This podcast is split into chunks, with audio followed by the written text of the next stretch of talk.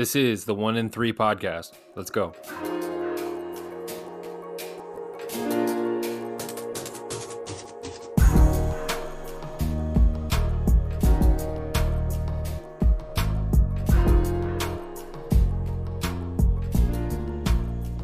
What's up, everybody?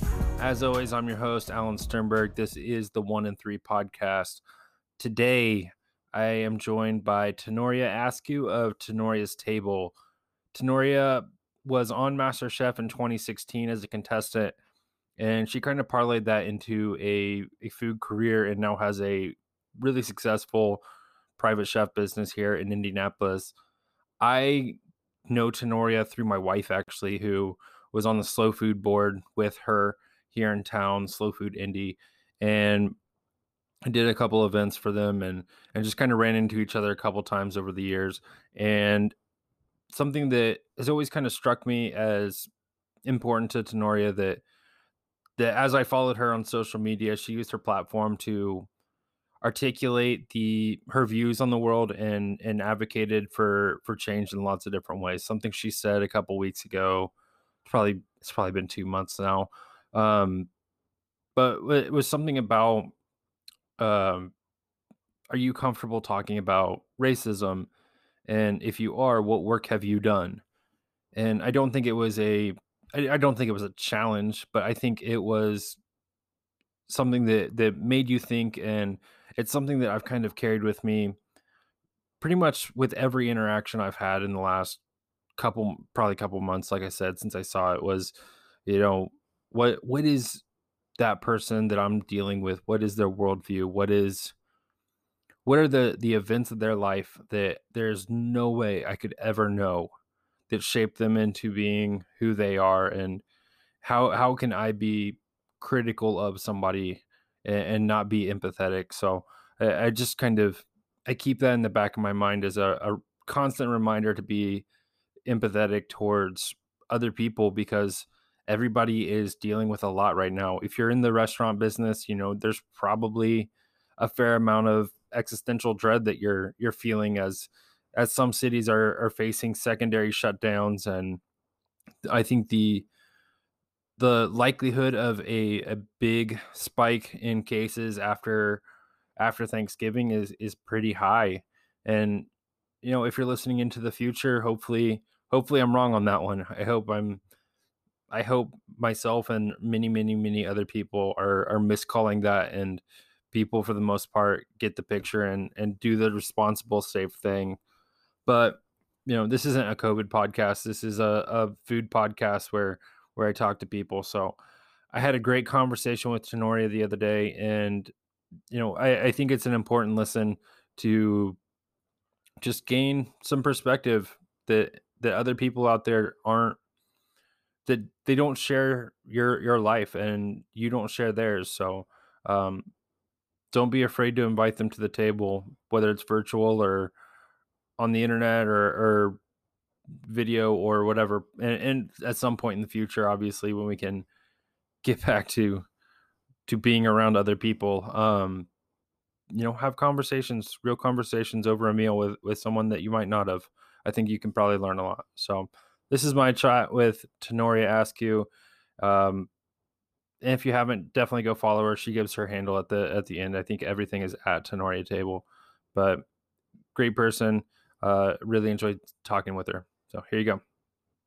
Today I'm joined by Tenoria Askew, and we're going to be talking about her journey through through food and probably a little bit of the social sphere because I feel like that's definitely a big part of of who you are and and your advocacy for for various causes. So, um, welcome Tenoria, and you know I like to usually start off with just kind of kind of getting a rundown of where you've been, what what the outline of your journey has been.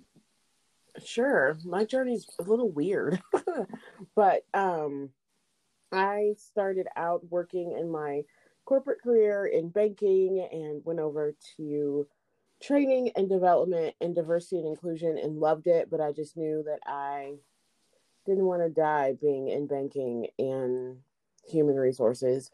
Um, and yeah. so I kind of pursued cooking a little bit as a side hustle.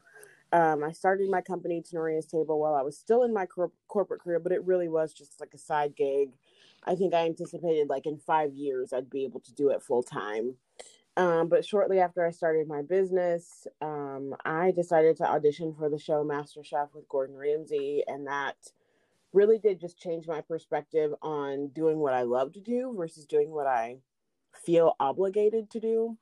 Mm-hmm. Um, and two months after I got back from filming that show, um, I quit my job. I had been at my job for 15 years, so that was a really tough decision, but it was perfect timing because MasterChef kind of took my little side hustle and turned it into a full blown business. And that was four years ago. And I honestly say that I feel like my business is feeling more real and sustainable, like sustained to where it's a business that like I can hire people and support myself and and think about all of those different things now 4 years later.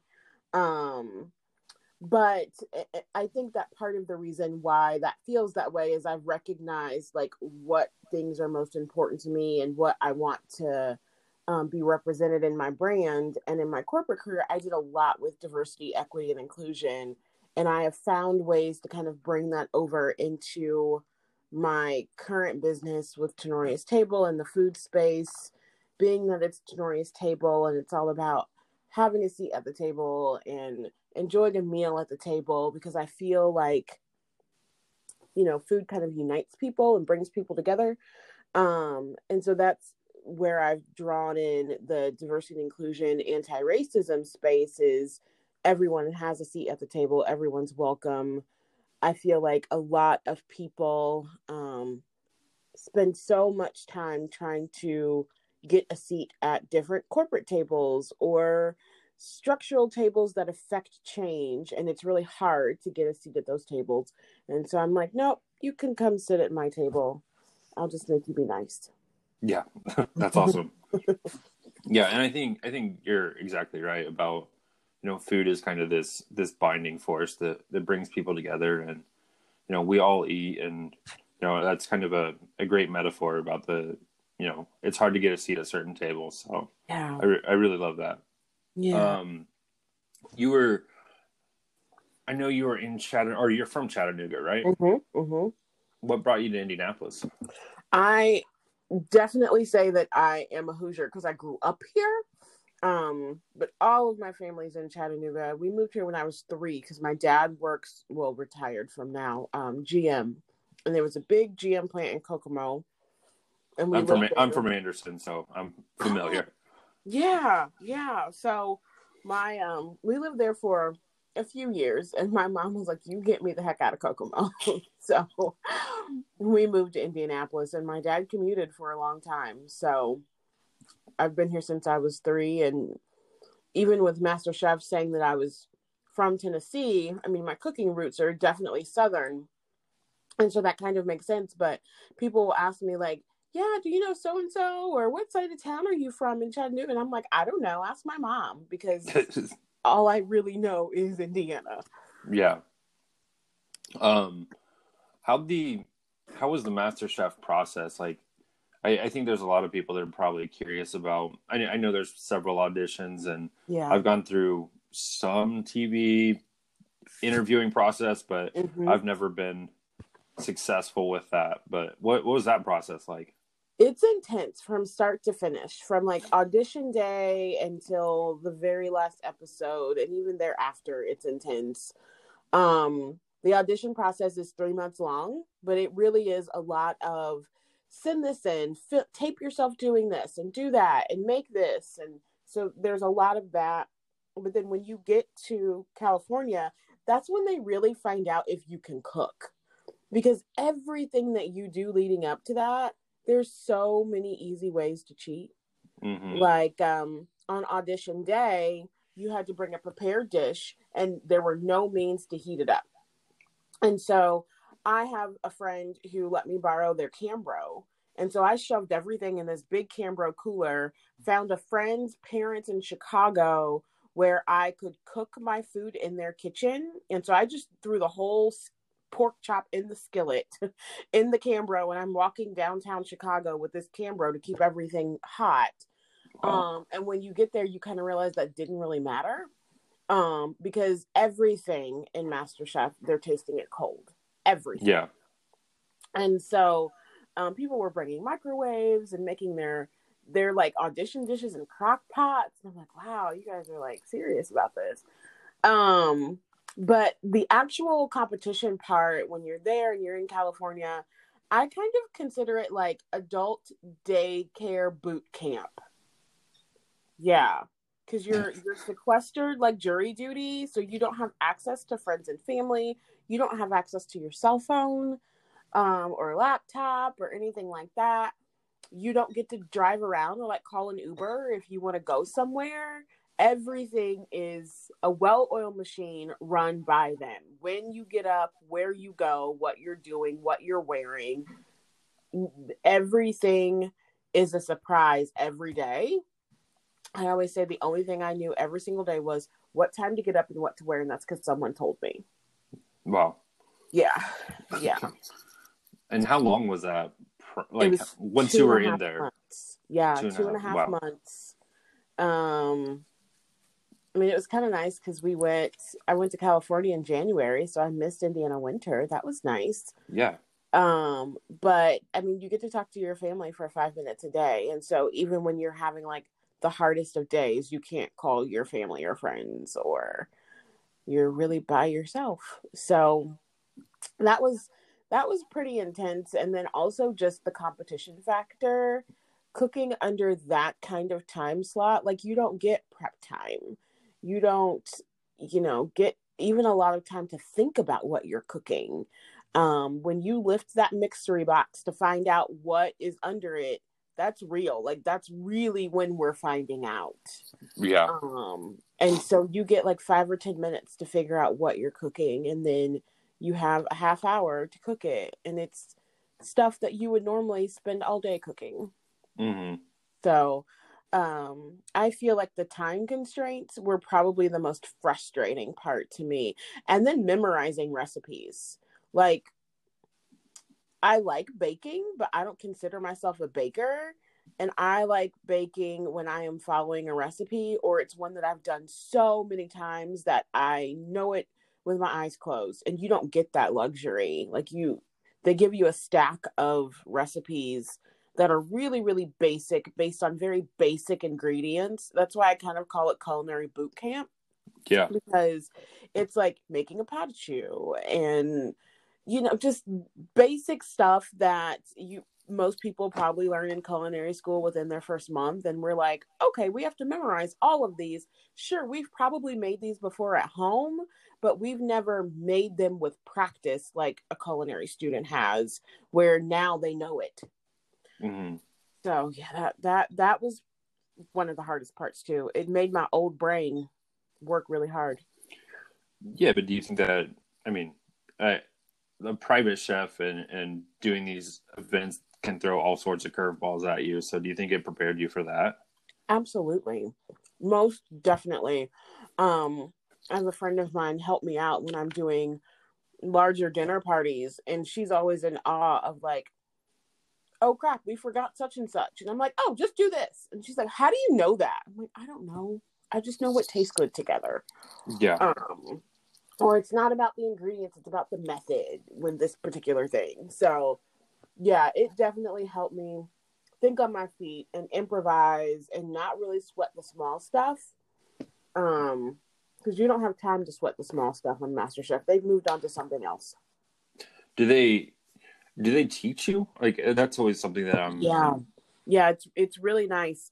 Um, probably about five days a week. We're actually on set filming an episode or two. Well, an episode a day, roughly. Okay. But then on Saturdays, sometimes also on Fridays, we would go into a test kitchen, and these are all culinary trained people in the kitchen who have um like the leaders have studied under Gordon Ramsay and they will either do like a demo of something that's in that packet and then say, okay, go do it yourself, put your own spin on it. Or they'll just say it's a free day and you have access to so many ingredients. It's nuts. It's just a big room, and one wall is all just like spices and seasonings. And it's Mhm. like from floor to ceiling. And then another wall is just refrigerators of veggies, and one refrigerator full of butter and cream. I was in heaven. Um, and then just another wall full of nothing but the finest equipment. Like they buy brand new equipment for every season. Um, and so the free days were probably the hardest because you're getting in there and you have all these options, and you get maybe. eh, sometimes it's split where you get two hours in and then you go take a break and then you come back for two hours. But sometimes, usually, it's like four to five hours straight in the test kitchen and you have to figure out how to make you know something restaurant quality and you have access to all these things and you just can't wrap your head around it. But that was that part was really really cool. I feel like i made some of my better dishes in the test kitchen that never got seen on the show.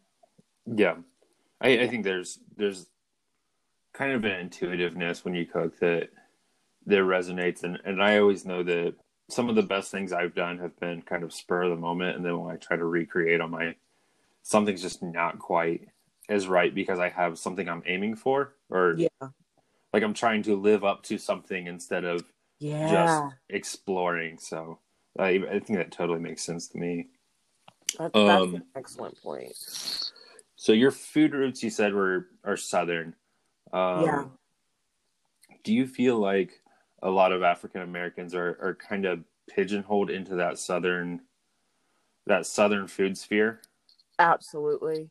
Yeah. Um I think that if you think about historically a lot of enslaved people were the ones feeding um a lot of slave owners and their family and teaching um their kids how to cook. And so I think that's where a lot of s- southern food is rooted. And you know southern states are still pretty keen on all those olden days. Uh and so I, I feel like as more people are coming out saying hey i can cook more than just southern food um i think society's embracing it a little bit more but i still think there's always just this pushback um, I tend to say I come from the Culinary Institute of my parents and grandparents. Well, they're from Alabama, Georgia, and Tennessee. So my cooking roots are Southern, but now that I've spent pretty much all my life in Indiana, I'm taking the stuff that my mom and my grandma taught me how to do and saying, wait a minute, we can do this different. We can make this more efficiently. We can make this like way more flavorful. Um, and there's definitely resistance on both sides. There's resistance from my culture as a black woman, like, you can't do that to fried chicken. What are you doing? Yeah, But then there's also resistance from um, society in general, like, ah, you don't know what you're talking about. You stay in your little southern bubble. So you really kind of get it both ways. Yeah, and I think that I mean, from the outside, it's frustrating to see people being pigeonholed, and the the more people I work with, and the more people I get to know, like the more you just realize that everybody's kind of in this together. It's not this separation, and I think a lot of women and a lot of people of color get pigeonholed into various cuisines to the Yeah. point where they don't have the the same forward momentum that that white male chefs have. Right. Right. It's um it's interesting because I don't know what the turning point is. Like I think about growing up, most people recognize their mom or their grandma as like the most amazing cook and it's the person that brings all these memories when it comes to food and um, who they learned from. And then somewhere in there, there's this switch to say, nope, men do it better. And I'm like, where is that switch? And what at what point does that happen? Because there's almost like society like completely changes their mind and saying, no, women are supposed to be in the kitchen. Oh, but wait, men can dominate the field. Like, wait a minute, I'm so confused. Yeah. Let's make up our mind here.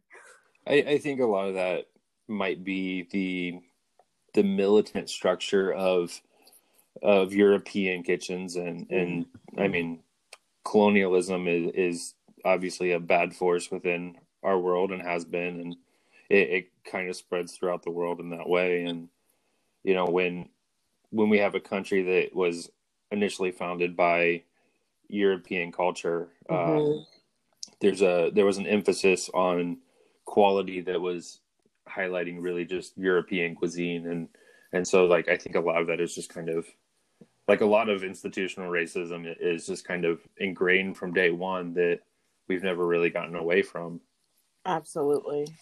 Absolutely. So, I think that's that right there is is huge for people to especially white people um because white people are the primary beneficiaries of that um and i think that just like recognizing that and admitting that can evoke so much change like across the board but i feel like that's where the challenges for a lot of people is admitting like the systems put in place are you know hundreds of years old and they are created to um, show the most advantage to the european culture. People want don't want to admit that um, and i think i always say it's the three p's power privilege and protection and so like to admit that means that you're recognizing your privilege and with recognizing your privilege you're probably going to give up some power that you either just don't want to give up or you may not even realize you had. Um, and then a lot of times fight fight or flight kind of steps in and says no i'm going to protect this privilege and this power. And so you end up with this cycle of like recognizing having that aha moment but then kind of cowering back and saying mm, no this is comfortable. I'm going to protect my privilege. Yeah yeah i think the last year is really at least for me personally has really awakened a lot of work that I needed to do for myself because it was hard to recognize all that. I mean, there's been so much, there's been such a dynamic change in the last, you know, eight, nine months, yeah. just culturally, mm-hmm. that mm-hmm. it's definitely hard to to recognize. And like, I think I recognize it more within the food sphere than my kind of my social life because I've just been, I'm more attuned with the food sphere. Mm-hmm. Um, you know, and, and working through kitchens, there's, I've always had, it seems like there's this weird divide of like a kitchen staff is predominantly Latino or predominantly mm-hmm. African American, and very rarely have I seen them coexist. Um, yeah, which is a which was a weird thing for me for a long time, but the more I thought about it, and you know, the the African American experience seems to be you know forced service industry. So it makes sense that people don't necessarily want to work or for a long time didn't want to work in restaurants serving people. Like i it, it yeah. finally dawned on me one day that that was that was a thing. But do you think there's a do you think with the popularity of food that there's kind of a shift at least in acceptance of, of going back into some of those things or, or is that still a wound that you think is not yet healed? I think from a service standpoint, it's always going to be a tender spot for people of color, Black and Latino, um, just because they recognize the history and the ancestry behind um, what serving is and how they could be treated and how people are still treated today. I have experiences where I will go into the kitchen for a dinner party and um, my friend that i bring to help me out she's a white woman. And there's been plenty of times where um, maybe they didn't guest. Traditionally it's guest not the host but guests don't know who i am um, and they will talk to her and ask her questions and not me and i'm like she's not even like a, a chef she's literally here to cut my vegetables. I love her for it because she cuts my vegetables and washes my dishes, but like, hello, talk to me. And so I think um, there will always be this sense of being concerned that you are treated like the hired help. Um, yeah. But then I also think that just with um, the celebration of Blackness and Black culture and recognizing black joy and even um, seeking out resistance that you are going to find a lot more Black people in the creative space, namely food, that are going to shine more. And I think that uh, we are creating our own path and our own way to do that. Um, and there are plenty of people to come alongside us and support us and, and walk along that journey with us. But I think that thanks to technology, thanks to social media, um, and thanks to just um, more people encouraging Black people to make a name for themselves and try different things and you know break the monotony i think that you're going to see more people just doing that because they can and because they feel empowered to do it just kind of dawned on me that there was a, a, another just kind of privilege of, of, not having that weight on you being white um, to just kind of personal reflection there um, yeah yeah but i mean one of the things that you've been really active with advocacy um, on social media at least and, mm-hmm. and, i know in your you know you've got the diversity and inclusion background so it seems like it's definitely something that resonates very strongly with who you are and your brand. Mm-hmm. um, how has the last year affected you? Oh boy. Um there's there's definitely two sides to it. Um there's one side to it where i am recognizing and navigating a lot of trauma that i didn't know was trauma. And so the situations um that occurred with well i won't even call them situations the murders that occurred with George Floyd, Ahmaud Arbery, Breonna Taylor, Dreasjon Reed, so on and so on and so on, just this year. Um, I think that the buzz that it created um, definitely like surfaced up some things for me. And so I've just been recognizing what is trauma, what are my triggers, um, and even recognizing what it does to the body like i i blame my sore back and aching hands on cooking all the time but i'm recognizing that some of that is just lived trauma mm-hmm. um, and so yeah there's like uh, you know this year i'm back in therapy and i didn't not that i have a problem with therapy but i'm like dang i'm in therapy because of everybody else. Can everybody else go to therapy and not me? But um that has been incredibly helpful. Um but then the other side of the coin is when you think of hashtag blackout tuesday hashtag black lives matter hashtag amplify melanated voices it has created and amplified my platform to the point that i feel like i've been busting my ass for for the last five or six years and so the biggest part of me is like, okay, yes, I'm recognizing this trauma and I'm navigating that and I'm finding ways to um, have resistance and celebrate Black joy anyway. But the biggest part of me is like, it is about damn time because I have been working as hard, if not harder, being a Black woman than a lot of other people in this food creative space that I'm in, this creative entrepreneurship space that I'm in. And I'm just now after being on national television and being on local television um you know every other week for 5 or 6 years and after you know sitting on panels and being on podcast all these different things that I'm done and I'm just like why why did it take all these people to die for someone to recognize that I have talent and skill and a voice that um, could benefit multiple people. And so, yeah, I've really walked through 2020, even in light of COVID, saying, guys, it's about damn time. Yeah. Yeah, I think that's, I, I, I, I can recognize how much more advocacy there's been, uh, at least on the behalf of the white community. I know the, the black community has been screaming that this thing has been going on for so long. Um, yeah. And that was that's another question that that I've been asking myself is is why did it take all this to really acknowledge that? Um, Technology. It, it, it is, but I think at least my a justification I, I've I'm trying to not accept anymore was that you know growing up in the 90s we we were told that it was kind of this post-racial society and right because there was you know black actors on TV and you've got Denzel leading mm-hmm.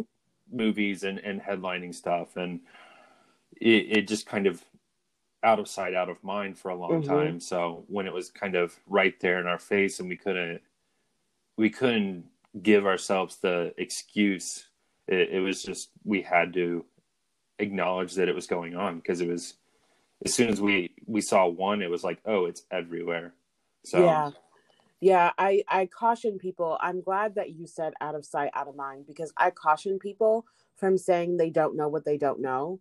I truly believe that people know they just don't want to. So it is easy to make it out of sight, out of mind. It's easy to sweep it under the rug. It's easy to recognize all the different ways that it doesn't affect you versus recognizing twofold the ways that it does resp- or does affect you.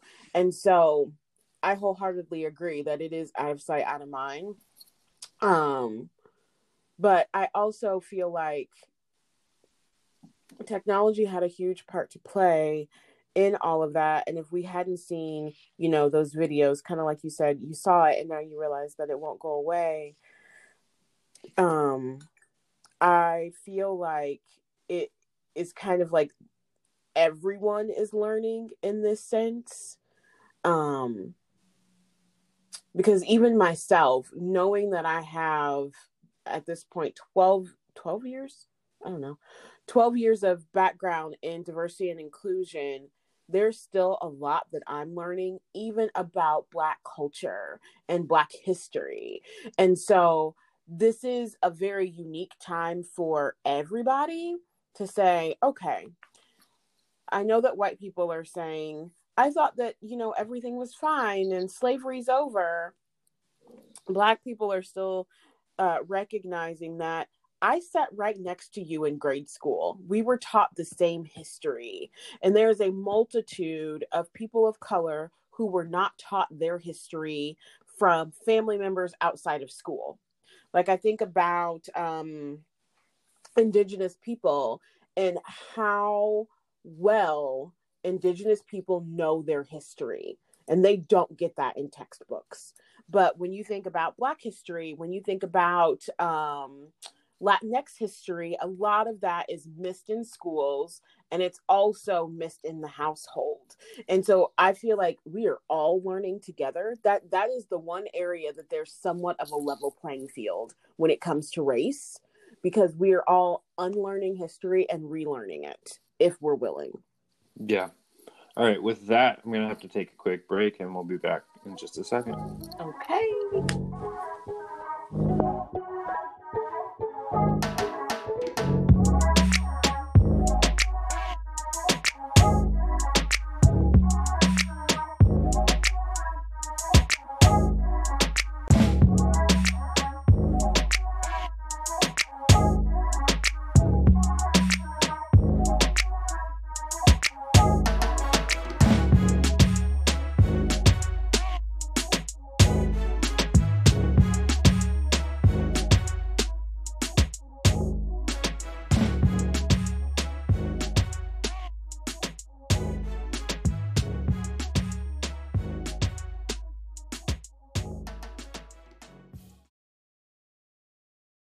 So we're back with Tenoria Askew of Tenoria's Table.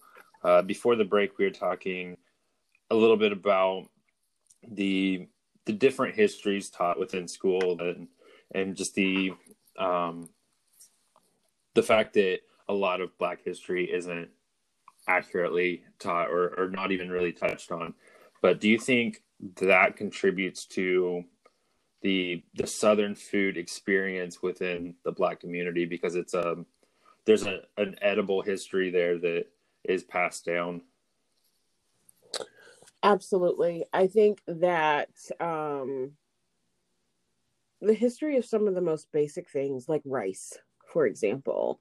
I was you know only five years ago uh that i learned about rice being braided into black women's hair as a way to travel with food. um, it was a grain, it wasn't going to go bad in their hair. Um, and it was a way to get food over easily and without a lot of weight, like carrying a big basket of rice, because they can take those grains and then plant them.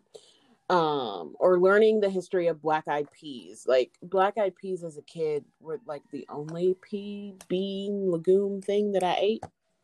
Mm-hmm. Um, and now understanding the history of black eyed peas, like I always knew that there was a, cel- a celebratory component to black eyed peas because we ate them at New Year's. But um, so there's like prosperity as well as there's also liberation um, because that was one of the crops that um, enslaved people were given there after slavery to try to make it on their own, to plant and have their own crops. Mm-hmm. Um, but then I also consider, um, where was I going with that?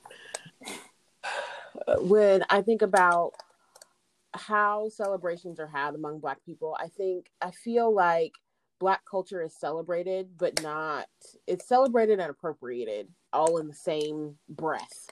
Um, and so it's a very fine line to recognize the history that food plays and um, the culture that is integrated through food but also considering giving credit where credit is due when it comes to food and culture and history um, I definitely think there's still quite a bit of work to be done. For example, um, the big fad this year with the whipped coffee.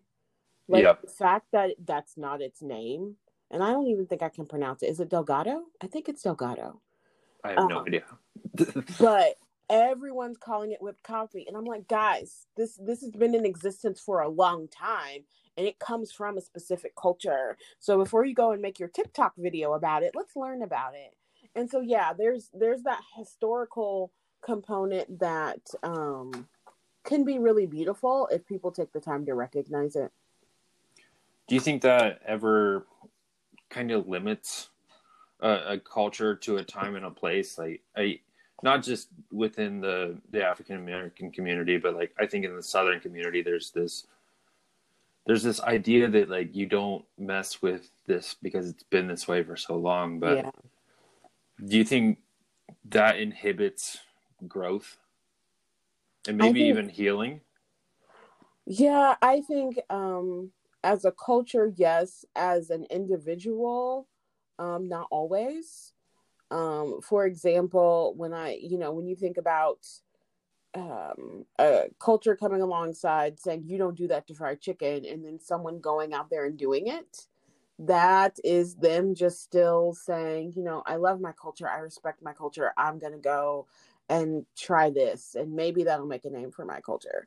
And so i think that that can be um, wonderful. It could also be a disaster but i think it could be wonderful um, but then on the other token um, i do feel like there are some classics. We have to recognize the classics. And I think even recognizing and celebrating those classics could bring healing. Like, I think, for example, um, shrimp and grits, it's what I made on MasterChef that Gordon Ramsay said is the best he's ever had in the MasterChef kitchen. And mine was by far the most traditional one out of the three other people that I was competing with um, and just thinking about um, using the Trinity and um, cooking your grits in stock and not water and the seasonings that you use. Like there is something beautiful and comforting about that. Um, that can always allow a culture a sense of home, always something to come back to, those fond memories of grandma making you know your favorites those southern staples. And so there is um a, a sense of ownership and some healing in that. Um but then at the same time if we're not open to someone else's shrimp and grits that could be detrimental to that chef who is trying to be creative and think outside the box and create something different yeah um talk to me a little bit about Tenoria's table because I just realized that we haven't really got into that because we've been yeah. talking about so many other things. Yeah. Um, talk to me about your business and what it's like being an entrepreneur in 2020 and all the all the struggles of, of trying to manage your own business? Um, it is hard as hell. That's what it is. um, I imagine. you know, Tenoria's table. I um, basically I say I bring the restaurant to your home. I have never actually worked in a restaurant beyond like events where I got to like plate next to you, which was so dope. Yeah. Um, or you know, cooking for different events and stuff with people, but I have not consistently like had a you know my work schedule set in a restaurant setting, and so um, the, the ability to kind of create my own path has been really fun and really rewarding, but also incredibly difficult because um, I haven't quite I I knew a lot of things that I didn't want for my business, but I didn't really know what I wanted until recently.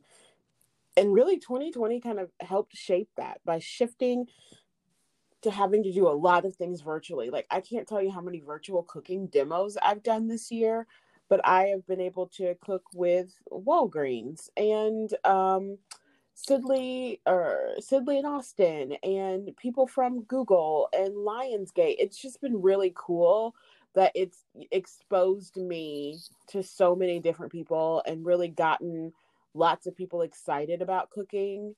Um, I think this year people are obviously cooking more at home and cooking more for their immediate families and they've needed that help and support. So it's been a really cool opportunity to be one of those people. Um, but then also like usually I have anywhere from oh I don't know five to six dinner parties a month and so far this year I've only had five total. Wow. Um, so that's been a huge rock in the boat. But even um, just thinking about the direction that I want my business to go moving forward and um, getting away from meal prepping because I used to go to clients' homes and meal prep for them and um, I'm not really doing that with COVID. And so just setting a, my own path um, and kind of, I say to be an entrepreneur, you kind of have to have a Gumby like mentality.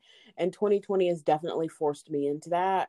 Um, and it's actually paid off. Like, I feel like the direction that my business is going, um, although it's still taking shape and it's still challenging, it could turn out to finally be the business of my dreams and not congratulations thank you thank you um and not doing all the things that i had to do just to stay afloat because i was definitely doing that um ever since i started doing tenoria's table full time.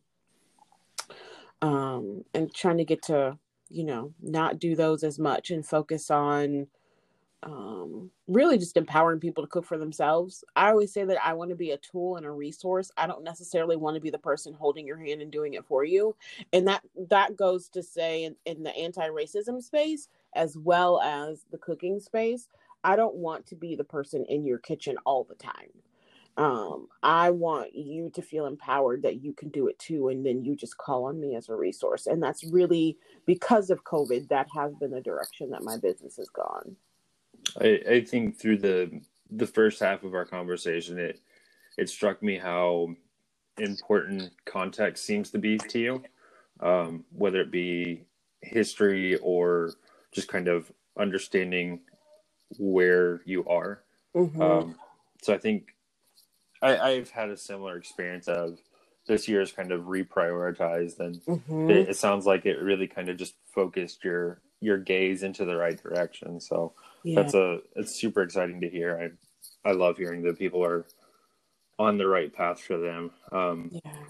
And I think it's a really unique path too. Like I think so much of the emphasis over the last 15 years in food media has been on restaurant chefs and yep. then it was restaurant chefs cooking at home mm-hmm. um, so like to hear there's other outlets out there i think is something that that people need to hear and if it's you know line cooks or people in culinary school or people that are just thinking about you know getting into a professional cooking sphere um, i think too much of the time we think culinary school and we think restaurants but you know there's there's a world of food jobs out there that don't have anything to do with restaurants. Um, yeah.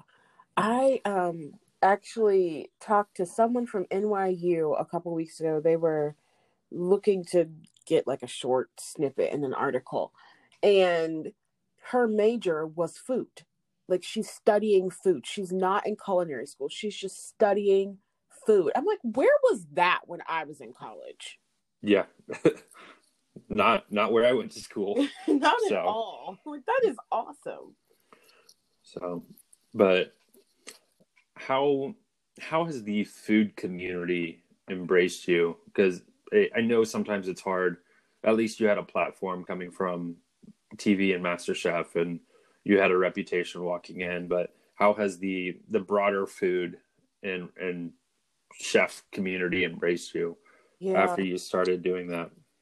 I think that um, if there's been any resistance from the food community, that a large part of that was probably in my own head because I recognized very early on I don't have culinary training um specific to you know years in culinary school and i had a really really really hard time calling myself a chef um until i did realize that oh wait i do create my own menus and i i do a lot of the things that chefs do just on a much smaller scale just for my business just for clients and not for restaurants.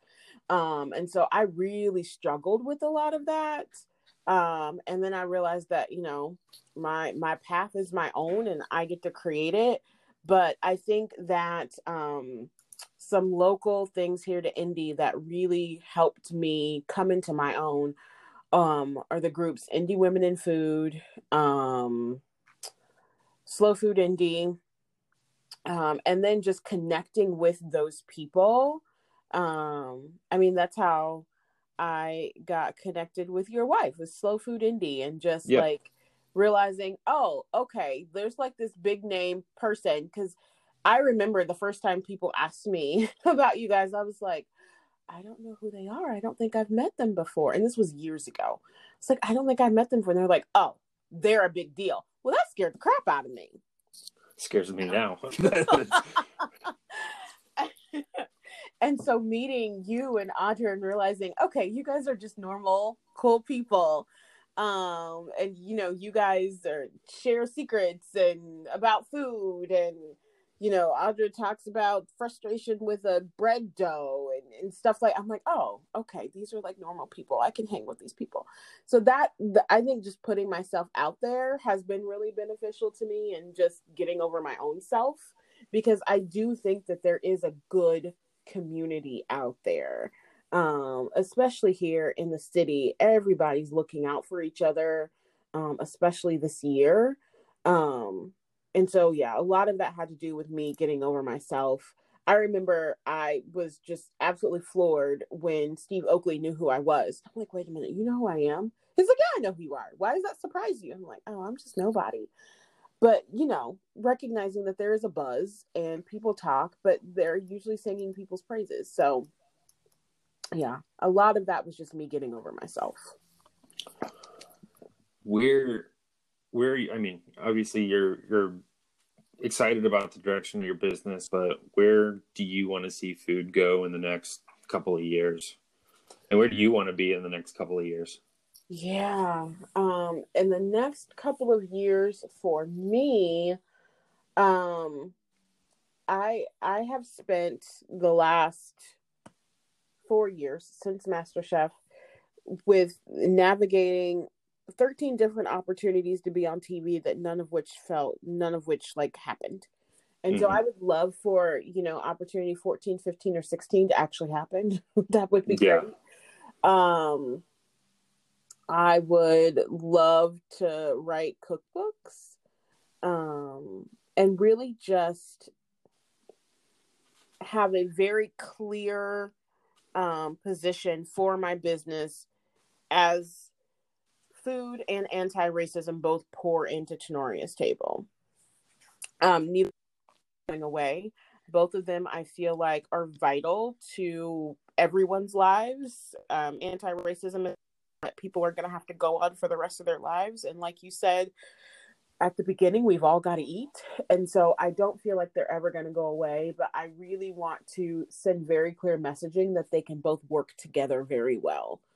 Um, so that's that's really what I would like to see for myself and my business in the next couple years is just creating a very clear, successful and profitable path yeah. for that messaging. And then as food um altogether, I just feel like um cross culturally so many different cuisines and people are being recognized and celebrated and I would really like to see that take better shape in our city in Indianapolis.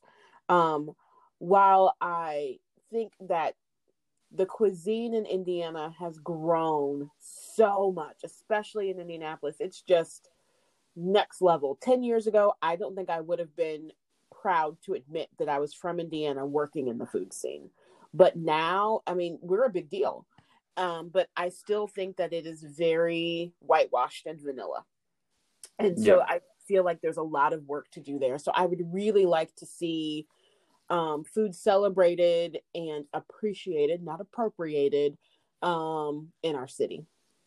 I, I think that's a important distinction the the appropriation versus inspired by. Um, yeah. You want to talk on that for just a second and what you well, feel about that? yeah, you know, you'll get um, a chef or someone who might spend a couple months in another country and all of a sudden bring, you know, new food concepts over and take full credit for it as though it was just because of their studies.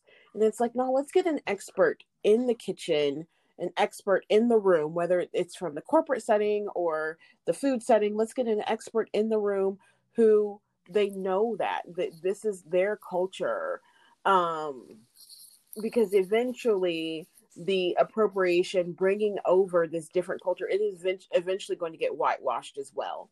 And so it's really important that we have someone at the center of you know that cuisine or someone at the center of that concept to ensure that it is maintaining its um, authenticity and that um, the culture is getting celebrated and recognized for what it brings to the table instead of that person typically a white person is getting recognized. They should not be getting the recognition. Right. And so that's when there's um, an issue or that's when you go over from appreciation over to appropriation. Yeah. I think it's at least from what i'm i'm hearing i don't think you're advocating for for white chefs to not cook the food that inspires them you're just trying to advocate for having more history more context and, and more opportunity yeah. for other people i think that's i think so much of the time people get upset because they think that any kind of racial movement somehow removes their ability to aspire their um, for themselves yeah. and i think that's i think you have to kind of disconnect your yourself from mm-hmm. some of these racial conversations um, and it's funny too you you'd said something about you know racism or racial justice and, and food can kind of go hand in hand but the more i learn about food the more the more I, I realize like or the more empathetic I am to people from all over the world, the more you learn about their culture. And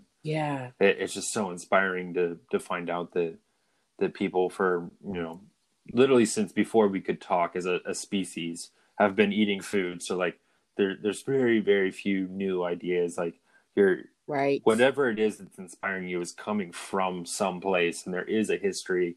And it's probably a long history. So like yeah the more you can track that down the the more you realize like it's not about race or culture it, it's just it's just a journey that that that thing has gone on.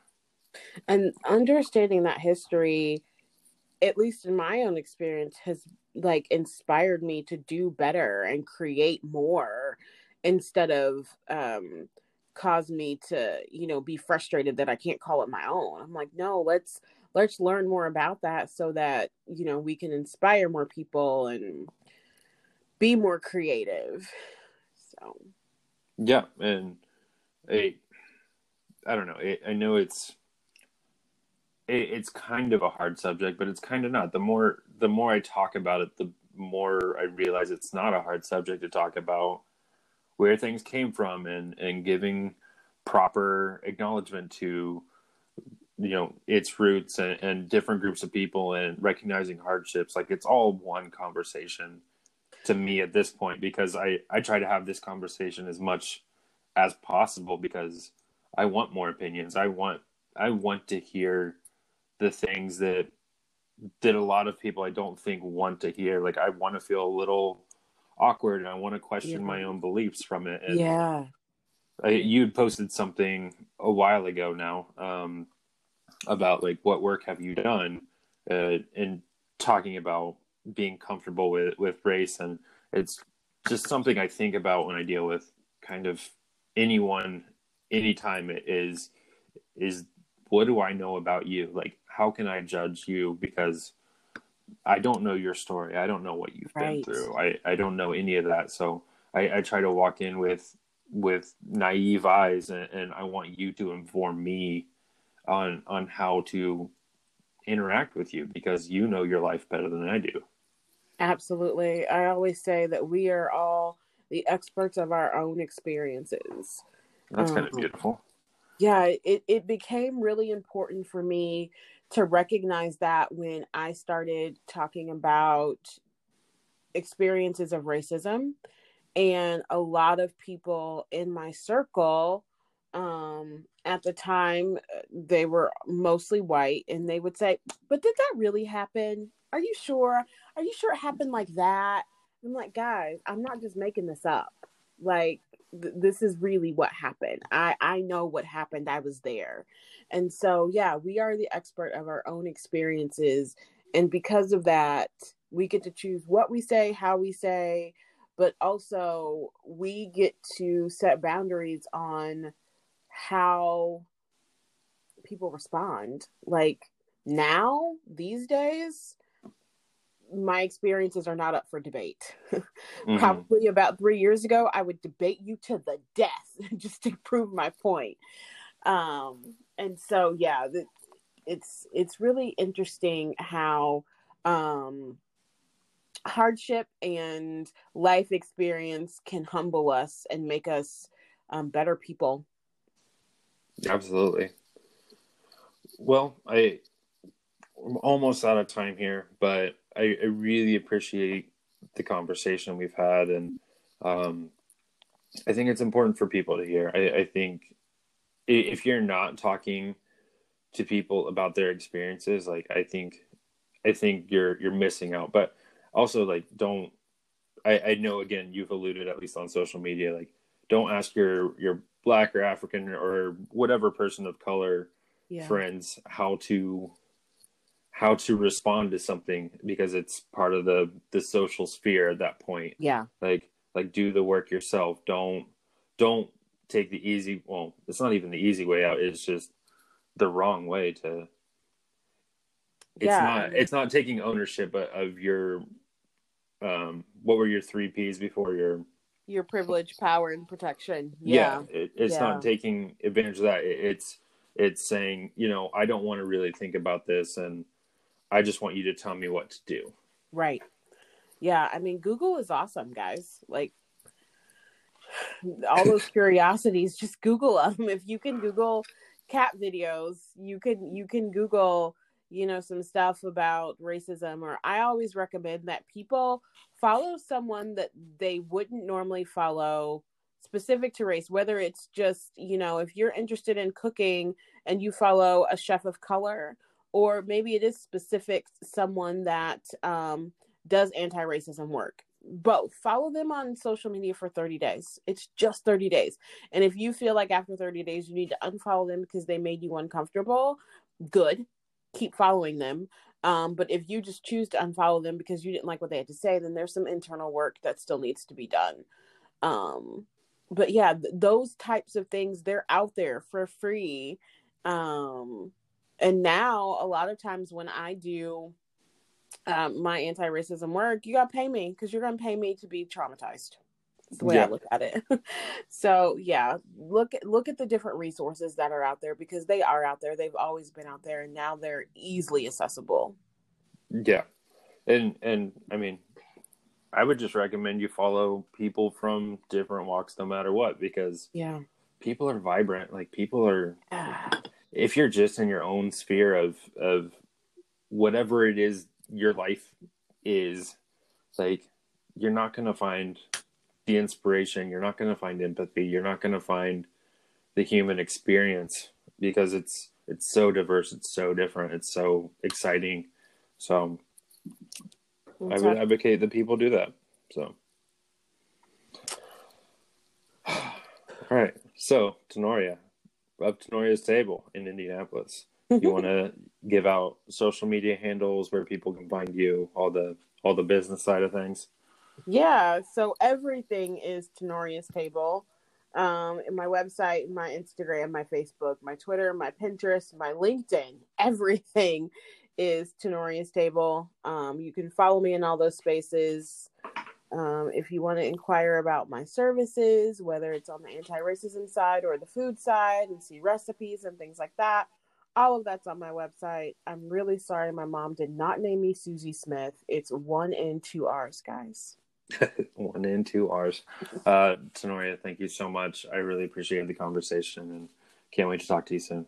Thank you. I appreciate it. This was fun. All right. Bye. Bye. All right, that's going to do it for us. As always, I wanted to thank my guest Tanorria for for coming on. I really appreciate people coming on and sharing their stories and, and being candid. I think we live in this echo chamber world where so much of the time our our own thoughts are just kind of resonated back to us and that's just kind of the sphere we live in and anyone that's in opposition to that is is just kind of this polarizing force that that we feel combative against and also you when you actually deal with human beings in real life outside of the digital space i think we're so reserved in our thoughts. So having having real conversation with someone is just kind of this breath of fresh air that i really enjoy. So thank you for everybody that's been on and if you're if you're liking what we're doing send us a message. If you want to be on the show shoot us a line and we'll figure it out. We'll I'll keep having conversations for as long as people are willing to to talk. So uh Tanorria, thank you. Little housekeeping. Uh hope everybody stays safe this holiday season. We're right at the beginning of holidays and I, I'm really pretty scared and you know the the more responsible people are the the faster we're going to get through everything and the quicker restaurants can return to some form of normality with and and not just restaurants but there there's farmers there there's producers there's supply chains there's uh you know tradespeople that that work on kitchens and and in restaurants. There's so many people that are dependent on small restaurants. So I, I if you haven't or if you can please reach out to your state legislature or your state senators and, and representatives and and urge them to help pass the the Restaurant Act. Um, I think it's an important piece of legislation to to help a industry that is uniquely affected by the the current health crisis because we're we're one of the first places that was affected we're shut down we're not able to we're not able to generate revenue in the same capacity by mandate a lot of places or pretty much everywhere. And also, we're going to be one of the last to recover because it requires consumer confidence to go out and eat.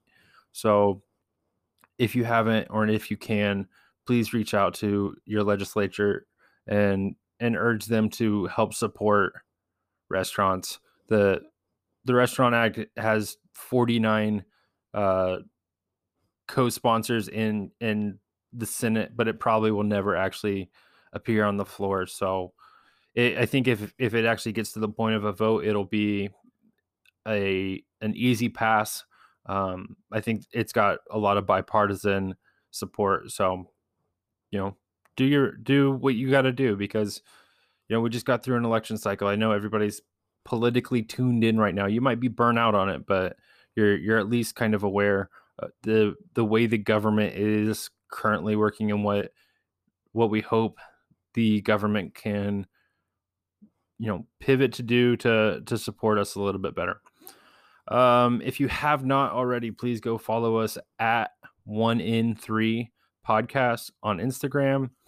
Uh, please rate us five stars in whatever your podcatcher is, uh, and go follow somebody else on on the Instagram that you might not have. I think it, I think it will make your world a little bit more vibrant to have glimpse, glimpses into another culture, and it hopefully will pique your interest to to make you, you know, grow as a person.